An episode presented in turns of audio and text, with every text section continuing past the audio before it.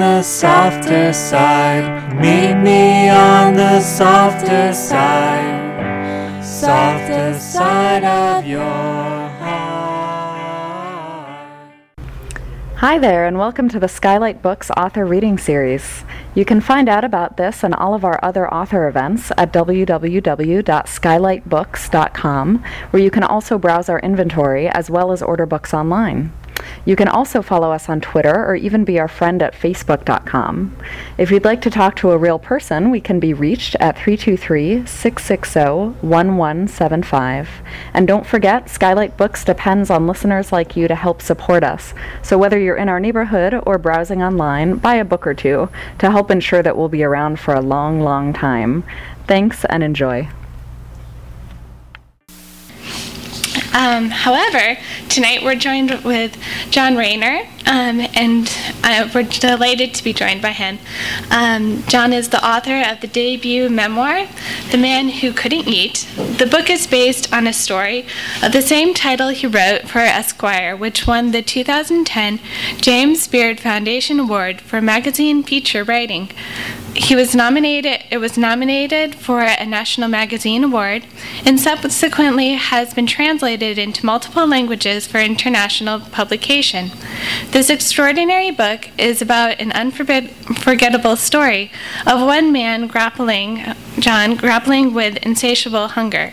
It has been described by the Wall Street Journal as wholly enthralling, a book that will make you appreciate every breath you take and every bite you eat. Jon currently lives in New York City, and we're very happy to have him here with us today. And on that note, I'm happy to turn the microphone over to tonight's author.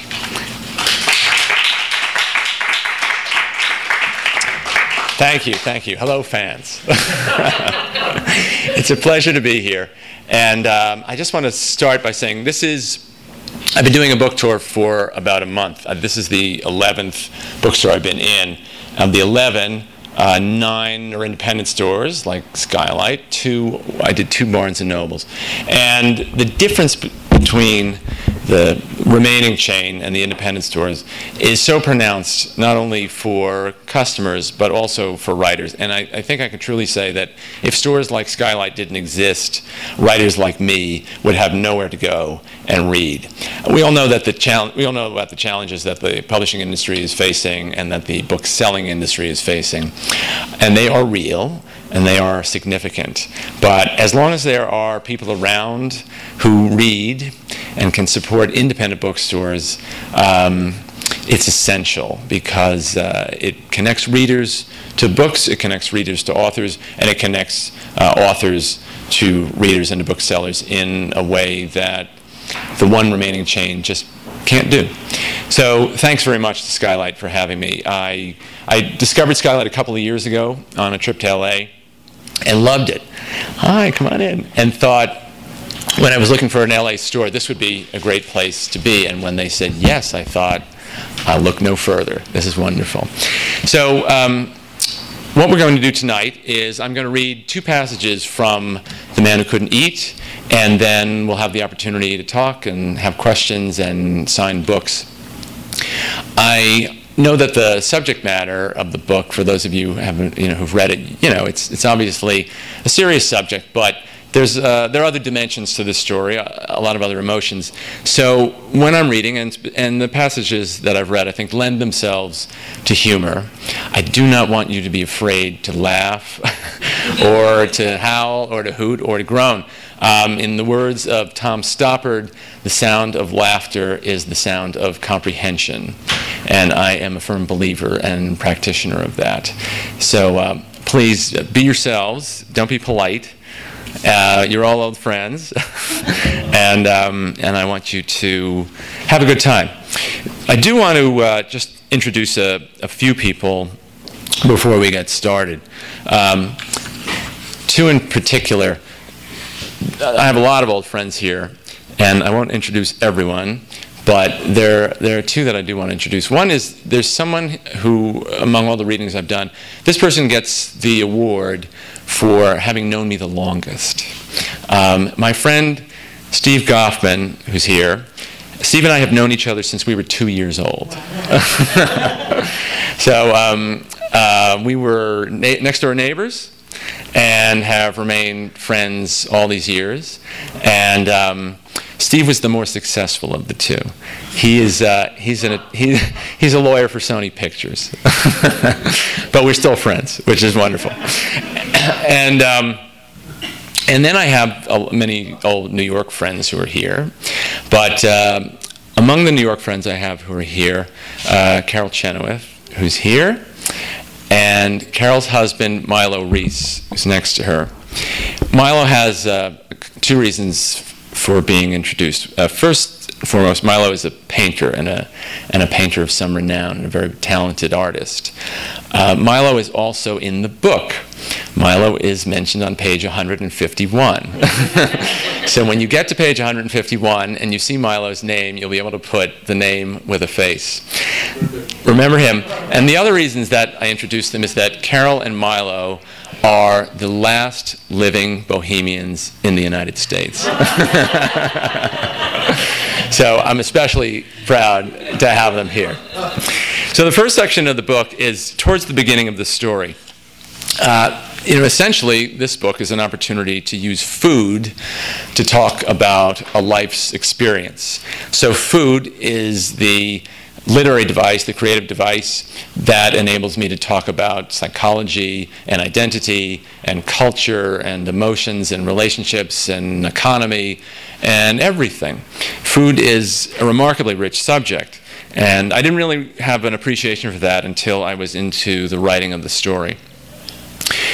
At the beginning of the story, I'm at this point, I'm sick, I'm in the hospital, and I'm in bad shape and I'm trying to figure out what caused this because I was in an emergency situation. The minute before I got sick, I felt terrific. Had no sense of this foreboding going on inside of me. So, as I'm in a hospital bed, replaying the events, trying to get some sense to what happened, I keep coming back to food. I keep coming back to food memories and wondering if any of the food I had may have caused the illness. And when you're in that kind of a situation, you, you sort of think a lot about your life. And I started to think about food in a way that I hadn't before. Partly because I was trying to figure out what was going on, partly because I was in the hospital and I couldn't eat or drink anything. And I was thinking very much about what I couldn't have. So, since there's so many New Yorkers in the crowd, I've, I've selected this passage. Uh, this is a flashback passage. It takes place in 1968 uh, on the Lower East Side of New York at a place called Katz's Deli, which, for all the old New Yorkers in the crowd, uh, maybe have some sentimental value. And it's a flashback episode for me, and I'm thinking about this first trip there. And ultimately, I come to this realization of what it meant to my family's history and what it meant culturally, and some other things. So here we go. My parents took my sister Lisa and me for lunch to a place called Katz's, an old deli that is noisier than my school cafeteria and smells like the garlic salami chandeliers hanging from its crummy ceiling. We travel to the city from New Jersey in the red VW bug my dad drives, and he palms the knobby stick shift back and forth 20 times to squeeze into a parking space near Katz's. He's talked about this place a lot. In the throaty voice he uses to exaggerate and get me interested in something, and I'm excited. I smell it first. Leaning hard to unseal the deli's front door from its airlock, I'm knocked back into the glass as an explosion of aroma bursts over me. It overpowers my nostrils. It's like nothing I've ever smelled before. Then sounds blast dishes, silverware, glasses yammering on tabletops, oven doors hinging open and shut, the metal tumblers of the front cash register, and shouting. People shouting to be heard over the tableware symphony. Pastrami, lean on club. Two corned beef with mustard on rye. Four Dr. Browns, three cream, one celery. Where's my French? I push through a turnstile like at Yankee Stadium, and an unshaven guy curved on a stool presses a carnival ticket stub in my hand. He's a scary looking sentry. My mother takes off with my sister, weaving through the packed dining room's chaos to a table barely bigger than a TV tray, where four eaters are just getting up. She hangs her bag over one of the chairs and plants Lisa and her frayed Raggedy Ann in another. The bag draws a laugh from a tubby leaving the table. It's made of white plastic squares we cut from Clorox bottles, hole punched at the corners and stitched together with coarse blue yarn. We made it over the summer in Maine when the old swimming area buoys were pulled in and replaced with new bottles. I stand close by my father on one of the pushy lines, fingering out from the counter that runs the entire long side of the dining hall. Behind us, a couple with wild hair tumbling over their denim collars dares each other to eat a whole side of Hebrew cow. The buttons pinned to their jacket pockets are the same peace signs I helped stick on the trunk of the Volks above its slotted exhaust. The hippies have a funny, engaging way but I'm too shy for eye contact.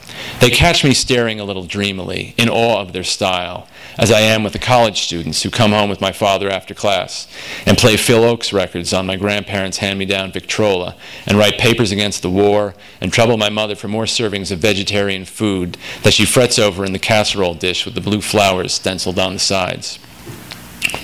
What brings you to the People's Temple of Smoked Meats, little man? The man hippie asks. He sways as if he's listening to music.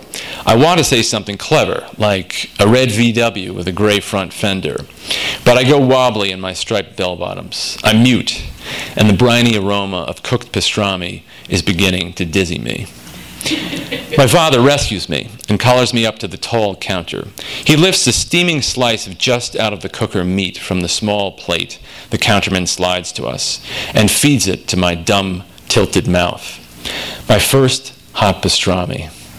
I have a crooked front tooth from where I smashed into the dashboard in a car accident, and I bite the slice on a slant. The flavor is a revelation salty, spicy, tender, hot. Each chew melts on my awakened tongue. Cap'n Crunch never tasted like this. This must be Jewish communion, I think. The pastrami passes my mouth like something sacred, and I'm converted on the spot into the faith of Jewish soul food.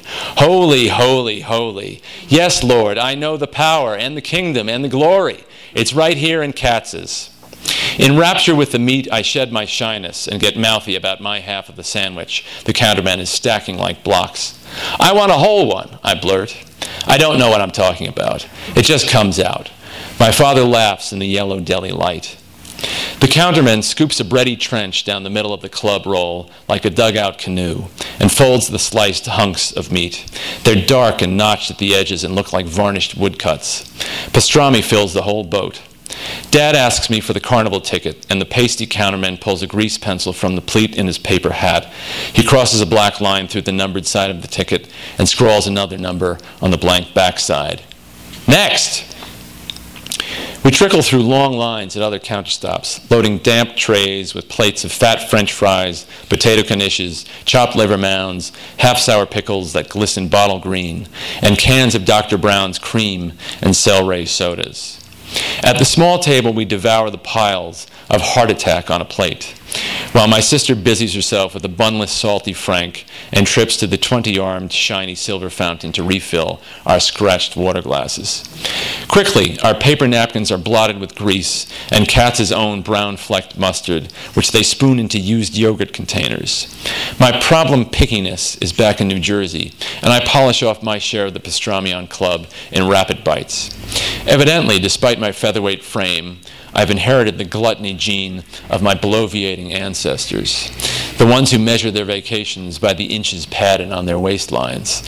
What a time I had! I gained 12 pounds in two weeks. My relatives crow about food in weird ways, like when my Uncle Richard lies on Grandma Molly's scratchy living room carpet after Thanksgiving dinner, unbuckles his belt, opens his trousers, and moans like a cow. It looks funny, but here, under the gastronomic spell of chopped liver, I'm beginning to see the light. I see the people jamming Katz's tables and counter lines, digging into the food like pirates into treasure. The families with teenagers and strollers clogging the aisles, the old timers sitting against the wall beside pictures of grinning big shots, the swaying hippies, us. For the first time, food makes sense. Food is fun. Food is a party. I'm part of it. It's our cultural identity. It's our bond. That's the end of the first section.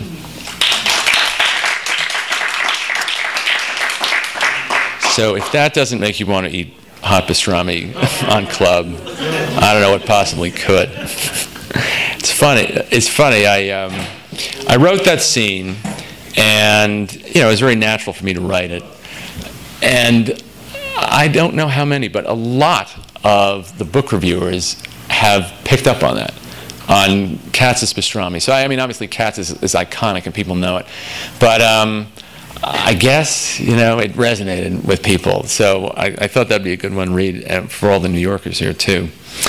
So I'm going to read another section towards the end of the book, and at this point, the, the story is coming almost full circle. I've gone through the long episode of not eating and that's you know obviously central to the story. And I've come back to eating, but um, it's been unusual and not what I expected. Uh, what I hadn't realized is that um, I may have been static, but the world was in motion. Uh, like everything else you don't have, uh, you idealize it. And I, I idealized food, I romanticized it. I'm you know, lying in a hospital bed thinking about a pastrami sandwich I ate in 1968. so how much more romantic can you get about food than that? And I found when I came back to it that everything had changed. I thought I was going to come back to eating everything I was missing. Pastrami sandwiches, Entenmann's chocolate donuts, um, Totonno's pizza, and all the vivid things that, you know, I get great pleasure from. But I was off food for three months, and then when I came back to food, um, I had a very strange experience. First of all, I couldn't taste anything. My taste buds had atrophied while I'd gone without food. And the food that I was eating wasn't agreeing with me. I had some medical issues. So, food, which I had looked forward to so much, was an empty experience. I mean, I was this empty vessel putting in something which had, you know, no pleasure whatsoever. And then I went through that for several months, and that really shook me and worried me. Then eventually, I healed. My taste buds came back, and I was able to eat. And I did go back to eating hot pastrami and everything. But I was persuaded by a friend who is a nutritional counselor and a practicing macrobioticist that if I wanted to live, I couldn't just go back to the diet I'd had, and that I should really try a macrobiotic diet. And I did with her help. Uh, I, I started off for several months, uh, hardcore, really trying to do it. And I don't know how many of you have tried that or any other diet that's you know has a similar kind of evangelical quality to it. They're hard to do. They require a lot of sacrifice and a lot of discipline. And I'm an undisciplined person, unwilling to make sacrifices. um, I'm a pleasure seeker, and diets like this are made for people of sterner stuff than me. But I did have this sort of underlying threat imposed, which is if you try this, if you do this diet, your health will improve. And what goes unsaid is if you don't do this diet, you may be placing yourself at risk. So I had some motivation to do it. But at this point in the story, I'm several months into that. And I have removed myself not only from the food I love, but all the other things that come with it the social aspects of it, um, and the cultural aspects of it, and the interpersonal aspects of sharing meals, things. And it's starting to feel not normal. And one of the things uh, that for me, I'm a stay at home dad, so I do all of the grocery shopping for the family. And I had been avoiding my supermarket because that was a dangerous place for me to be. But my supermarket is also a place where I've been a regular for a long time and I know the people there, and it's a big part of my twice a week routine. So I'm going to read a couple of pages which come at the moment where I'm really at a sort of a crisis point with how much further I can go on with this macrobiotic diet. the macrobiotic binder I have says otherwise, but I feel as though my balance is off. All of this refusing and shutting down and contracting leads to, leans too heavily yang to be correct. Macrobiotic is yin and yang. How can I go to a party and not eat the cake? How can I walk in the city shunning the restaurants and think I'm maintaining a balanced self and harmony with my surroundings? In harmony with what? Isolation? I'm a dieter. This must be how my mother feels. How can I survive my supermarket? Supermarkets have no equal when it comes to harvesting the abundance, the thrill, the pleasure of food, and the volume of living to eat. Not all supermarkets, of course, not the lousy one where my mother shopped when I was a kid, and the meat sloshed in the package. Not my Uncle Nat's little sidewalk market in Coney Island. My neighborhood supermarket, Fairway, however, reigns a delirium of food in its cramped aisles. It's a sight I craved in my hospital bed. A week after running from Max's Spaghetti Bowl, I'm fulfilling my family's shopping lists and ignoring entire shelves of old friends. Yuri, the Russian writer who cried when I showed him the cereal display in an American supermarket years ago, who knew starvation, would send me to the gulag for blinding myself to the bounty in this store. Tell me what you crave, and I will tell you what you are. I see Eduardo, the cheesemonger, from the shoulders up, standing behind the open counter display, and I roll in my cart, wedging it between walls of rounds and slabs and cubes. For months, I've been ashamed to confess to him that I'm off the stuff. I've either gasped some lie, saying I bought cheese on his break, or swallowed a few inane words about the weather or the pathetic Knicks, or skipped the cheese department entirely and flapped a lame wave in passing on my way to the tofu. The diet has choked the social act of shopping. The market's selection of cheese is mind boggling. There are varieties from every conceivable farm and cellar. Even in my cheesy years, when I gorged on three servings a day, I barely made a bite in the hundreds of kinds that plug the alcove space in yellow, white, orange, brown, and blue. I don't care what they say, I won't live in a world without cheese. I sing to Eduardo, bearing my soul in song. Hello, my friend. I no see you in long time. You feeling better? Eduardo is a little coy at seeing me. I've broken a trust. The white smock puffs over his stocky body like a cloud. He's wearing a store cap with a straight brim that chops his forehead and flattens his round face. My favorite poster hangs on the tile wall beside him, above a goat cheese pyramid. It's a large picture of a cow standing sturdily in a Vermont field. Some joker took a snapshot of Eduardo's grinning mug and pasted it over the cow's head. I'm good, I say. I see you're smiling on the poster, so the world as we know it still exists. I have news for you. Pitchers and catchers report to spring training Monday. You ready? I'm standing at the rear of the cart, gripping the handle, a few feet off the counter. That I know, yes. Yankee staff deep, and Posada, he's still strong. If the middle relief holds up, I see another series, I say. That'd be so nice. Another monger, half Eduardo's width and a droopy smock, checks in and motions to the congested shelf between cheese and coffee. It's setup time at this hour in the store. So tell me, how come I no see you? Eduardo asks me. Enough lies, I decide. I've been on a diet, a macrobiotic diet, and there's no cheese allowed. No dairy, no meat, no bread. Haven't eaten cheese since before Christmas. Telling my cheesemonger that cheese is bad for me, the ultimate betrayal. I resettle the heavy sauerkraut bottle in the front of the cart. Eduardo smiles, and a knowing spread splits his face, showing a brown front tooth in a line of yellow. This crazy. Guilty as charged, I say, and laugh. Last time I see you, you tense. To illustrate the point, Eduardo sets down the black handled knife on the counterboard, pushing into his belly, and raises both shoulders to his ears. He's succinct. Now you look more calm, he concludes, relaxing his shoulders. You were sick. How are you feeling? I'm calm because I've finally decided to buy cheese.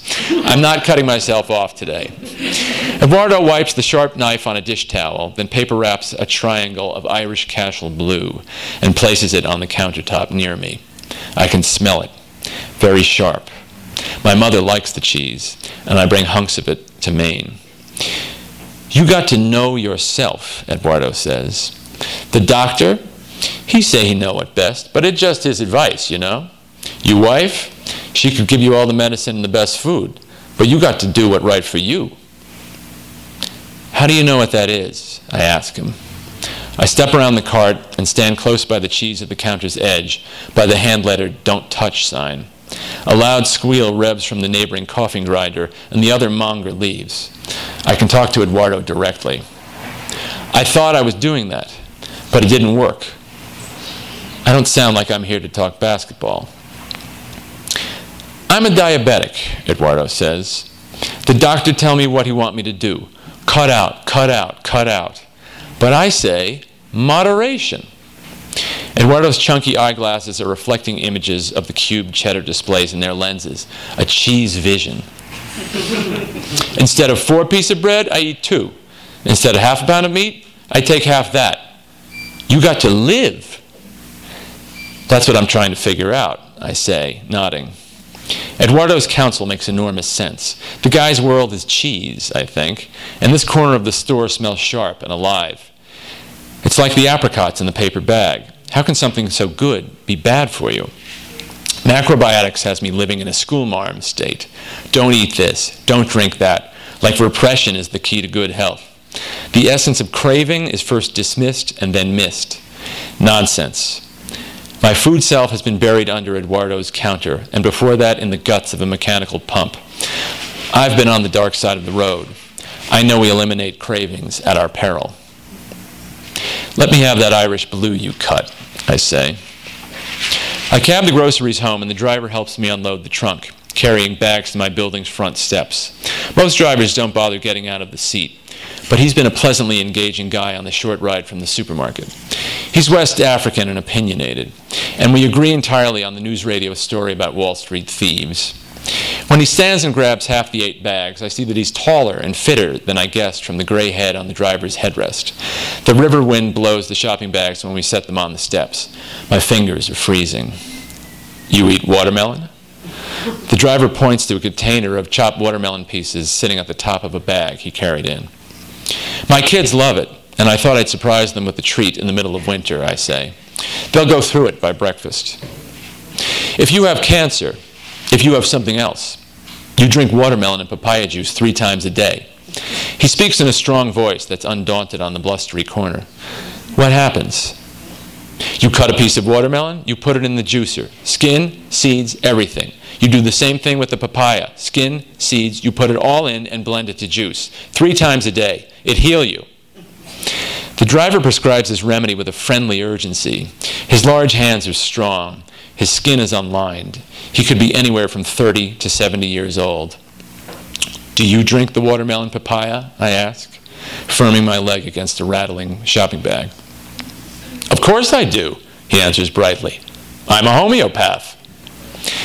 Lugging the groceries into the lobby elevator, I wonder what it was that got the driver on my case. He saw the watermelon in the bag, sure, but why would he jump to talk about disease? Is there something he saw in me that registered as sick? The community food bank is following me offline. Everybody's got a cure. The question is, which one? Papaya isn't on my diet. That's it.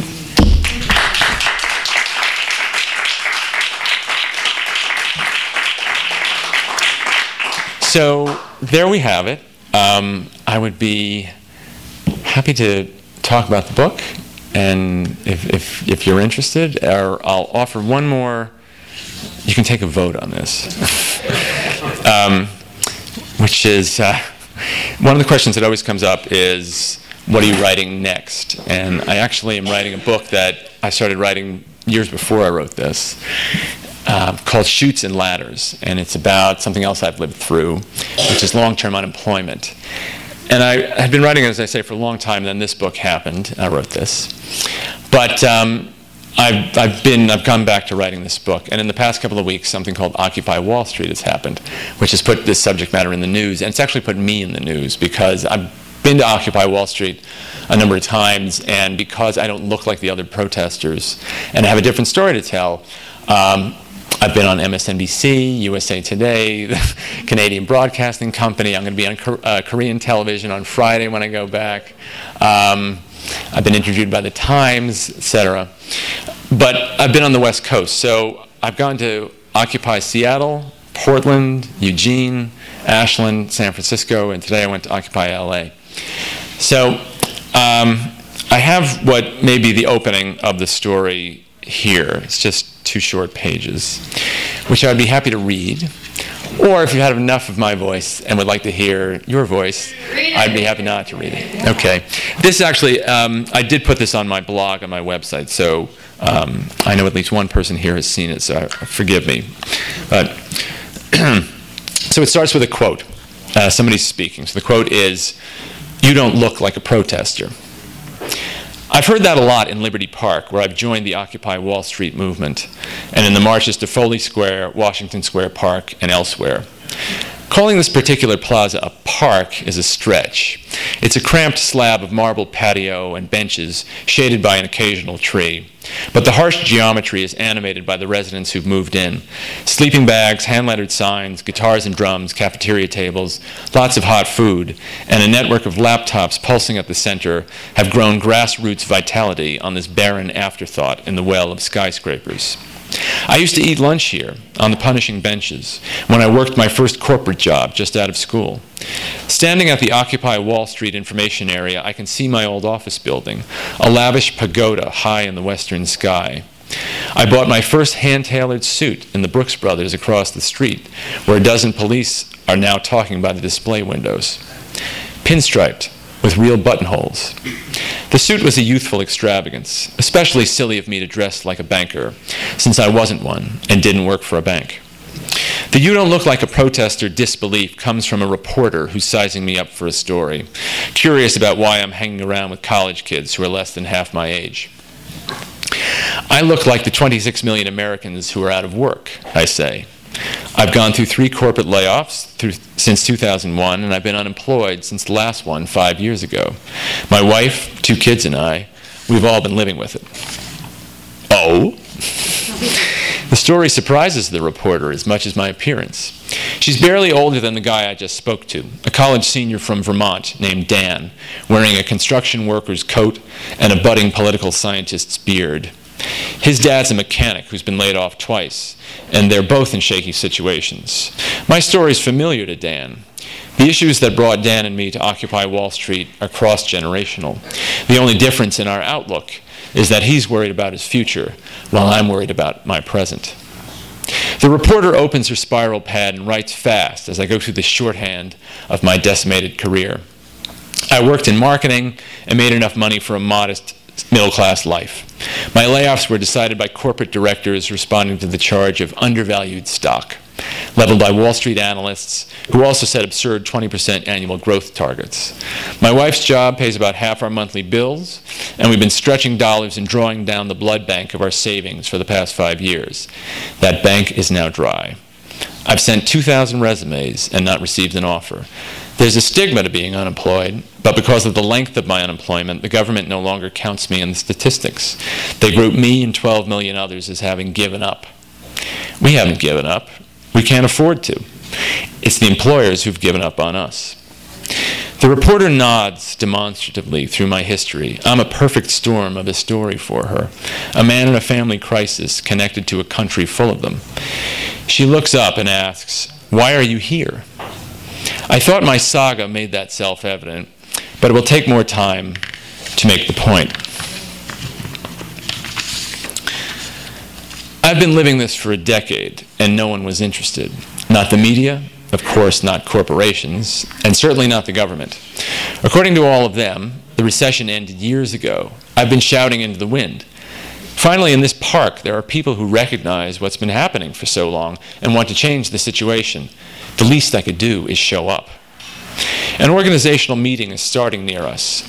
About 40 people sit cross legged in the crevice between the computers and the plaza's perimeter wall. They're discussing the essentials of survival food donations coming in from around the country, sanitation, shelter from the elements, the kinds of things that all of us whose lives have been reduced to day to day think about. I've got expertise and can add something of value to the conversation. I should get to the meeting. A half smile splits the reporter's smooth face, and she pulls another notebook from her messenger bag.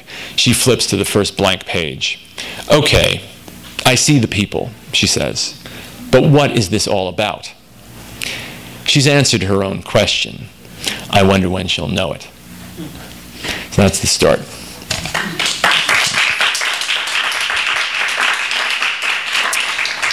So, you have been very patient and if you've got anything you want to talk about, I would be happy to hear it. Any questions, anybody? How are you feeling? How am I feeling? Um, I'm feeling great. I mean, you know, I flew cross country, I did a book tour, uh, I've been going out to eat with friends, and I'm good. Um, in the case of my particular illness, which is called Crohn's disease, like every illness, you know, there's a scale. And uh, excuse me, I'm somewhere in the middle of the scale. The episode that happens in this book was at the top of the scale. That was really bad. But I've lived with it all my life, somewhere around the middle. And, you know, that's how I feel I'm back to now. The thing that living with illness requires of you is to accept that you live with uncertainty. Um, but I don't always do a very good job of accepting that. And you know that that's one of the issues that I explore in conversations with a couple of doctors in the book, and everybody has to treat you know sort of their their situation differently. And um, I don't know. For a long time, I had a real not unhealthy functional denial about my health, which was, you know, there are a lot of things I want to do, and I don't want to think that my health is going to prevent me from doing them. And that's not really a bad thing to do, but or a bad way to think. But then you get a surprise, you get an emergency, and it shakes everything that you know that you've come to believe or, or choose to want to believe. Yeah, yeah. But I'm good. I'm good. So how long, when when were you first, when was the first episode, did you, like, how, how long does this story take? Sure. Um, the story covers exactly one year, and that's cute and convenient, you know, to write about. But there was actually a funny kind of organic quality that enabled me to write about a year. I got sick. Uh, I had so I had this emergency episode on, and that's where the book starts, on a Friday the 13th. if you're a triskaidekaphobian, there's some validity to it. So on February, Friday the 13th, 2009, I wind up on the floor sick.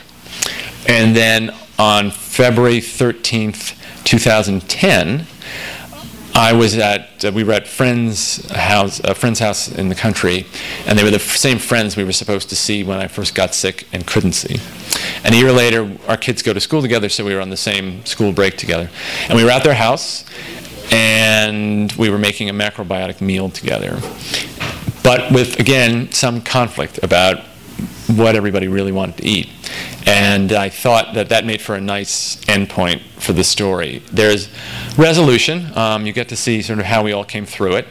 But I don't think it's a phony resolution. And I think I, I tried at least to leave it with enough sense of reasonable ambiguity that you get the sense that, okay, this year has ended, this chapter has ended, but all the people in this book will still go on when the, when the story's over. So that was the thought behind structuring around a year. Yeah, yeah. Anybody else? Has anybody uh, reviewed the book poorly? Um, are you kidding me? If it's no, it's no. well, none of the professional reviewers have reviewed it poorly. But, and th- so this is my f- first book after many years of trying. And uh, so my first experience with reviewers. So, of course, I was very nervous about it. And the professional reviews that I've gotten have all been very positive, actually. And in fact, have surprised me. Um, I know this sounds arrogant, but I prefer honest arrogance to false modesty. So, um, uh, I've actually been surprised that a first time writer like me would get a couple of reviews that clearly were very well read and were very thoughtful and were really extensive. So that was encouraging. So none of them have been negative. There's something else, though, now, which is that everyone who operates a blog reviews a book, and there are thousands of them. And then a lot of people who just buy books, uh, you know, review them at Amazon or Barnes and Noble or Goodreads or places like that. So for the most part, they've also been positive. But I, I, I read Goodreads the other night because I was just catching up because I hadn't looked at it in a couple of weeks, and I found two negative reviews, and um, one of them you know, you remember all the negative ones, right? You remember those. So one of them wrote that um, it, I was unbearable because I was filled with self pity, and it made for impossible reading. but, but, read the whole book anyway. um, and then the other wrote that um, it was just, uh, oh, what was it? That, um, oh, they didn't like my politics. And, and, it's funny. I mean, I am by nature a very political person, but I, I, I, really, I thought, went to great lengths to make this an apolitical book. But I do have a few comments in here, uh, maybe not so general. I thought general um, about the healthcare industry in this country, and I guess that could be interpreted as. It could, you know, it could be interpreted as a political agenda or political point of view. So that was funny to write about, um, or to read about. And then, um, and then I've had some crackpots write to me. I've had I've had a fair amount of hate mail, which um, I actually find very entertaining. In fact, I, I enjoy it more than uh, than, than good stuff. I, you know, there are crazy people in this world, and you're it, you're easy to find. And um, if somebody's in a bad mood or doesn't like the way you look, you know, then uh, they let you know it. And um, I don't know. It doesn't bother me. Actually, I, I, have, I enjoy it. I, I, have some sort of perverse pleasure at it. I'm not sure why. but uh, I've been really pleased by the reviews, actually. Yeah. Do you know how the end, and you just mentioned you talk about the industry and all that? Yeah. Will go further into that and maybe the food industry or the whole bad food industry? Well, that's a good question. It's been covered by people a lot more knowledgeable than me. I mean, Michael Pollan has made you know a cottage industry out of it. Um, I, I, am continuing to write about food because I'm having requests from magazines and online sites and things like that. So I've continued to write food essays, and I have, in the process, I, I think, figured out what my place is in, in writing about food, if that's what I'm going to do. Because I came to this subject entirely accidentally. I mean, I was a guy who had never written about food, and I'm a, you know, a really rotten cook, um, but I'm a really a passionate eater.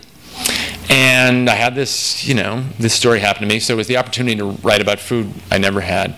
And what I keep coming back to is I am writing about it from, you know, my perspective, unschooled, untrained, um, but passionate about it. So I think of myself as an everyman gourmand.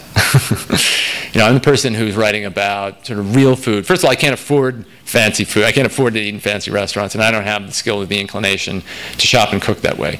So I'm writing about food from, uh, I think, you know, a more common and uh, familiar and essential point of view, but using it, and because I'm not a food writer, even though I won the 2010 James Beard Award, which is the ultimate irony. I'm the anti food food writer, I'm the only one.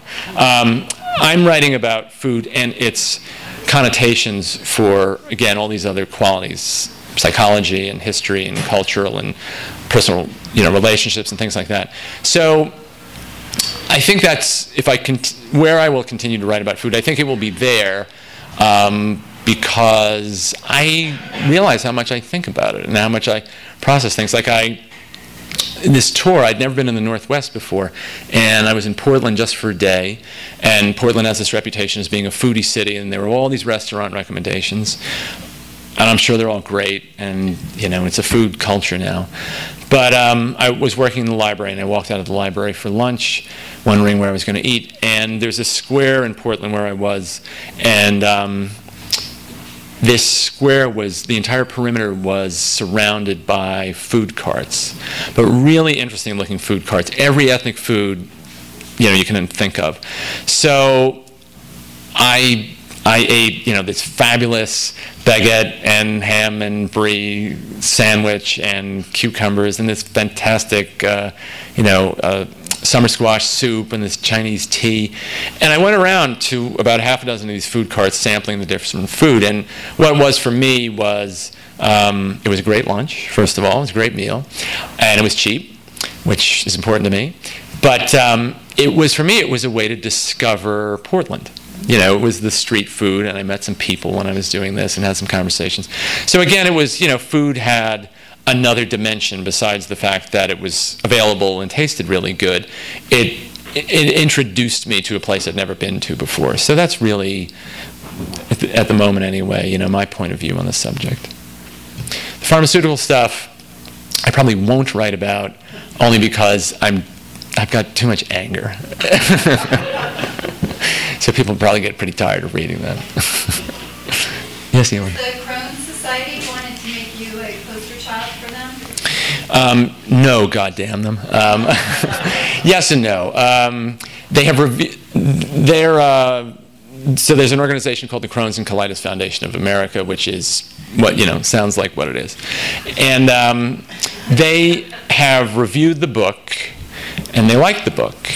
Even though there are some issues in here which are troubling, because, uh, as Tina alluded to, I have some conflicts with my Western doctors, and I go off my medication. And you know, these are not things that an organization like that necessarily advocates. But despite that, they've actually endorsed the book, but um, they've yet to put it on their website. So I'm waiting for them to do that. And they were, you know, they've they have become an official marketing partner for me.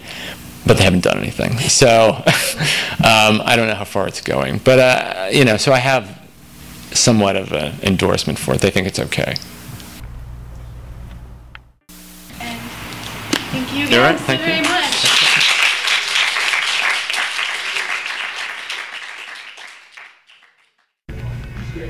You have been listening to the Skylight Books author reading series. Don't forget that you can check out this and all of our other great podcasts at www.skylightbooks.com. Today's music was provided by Fragile Gang.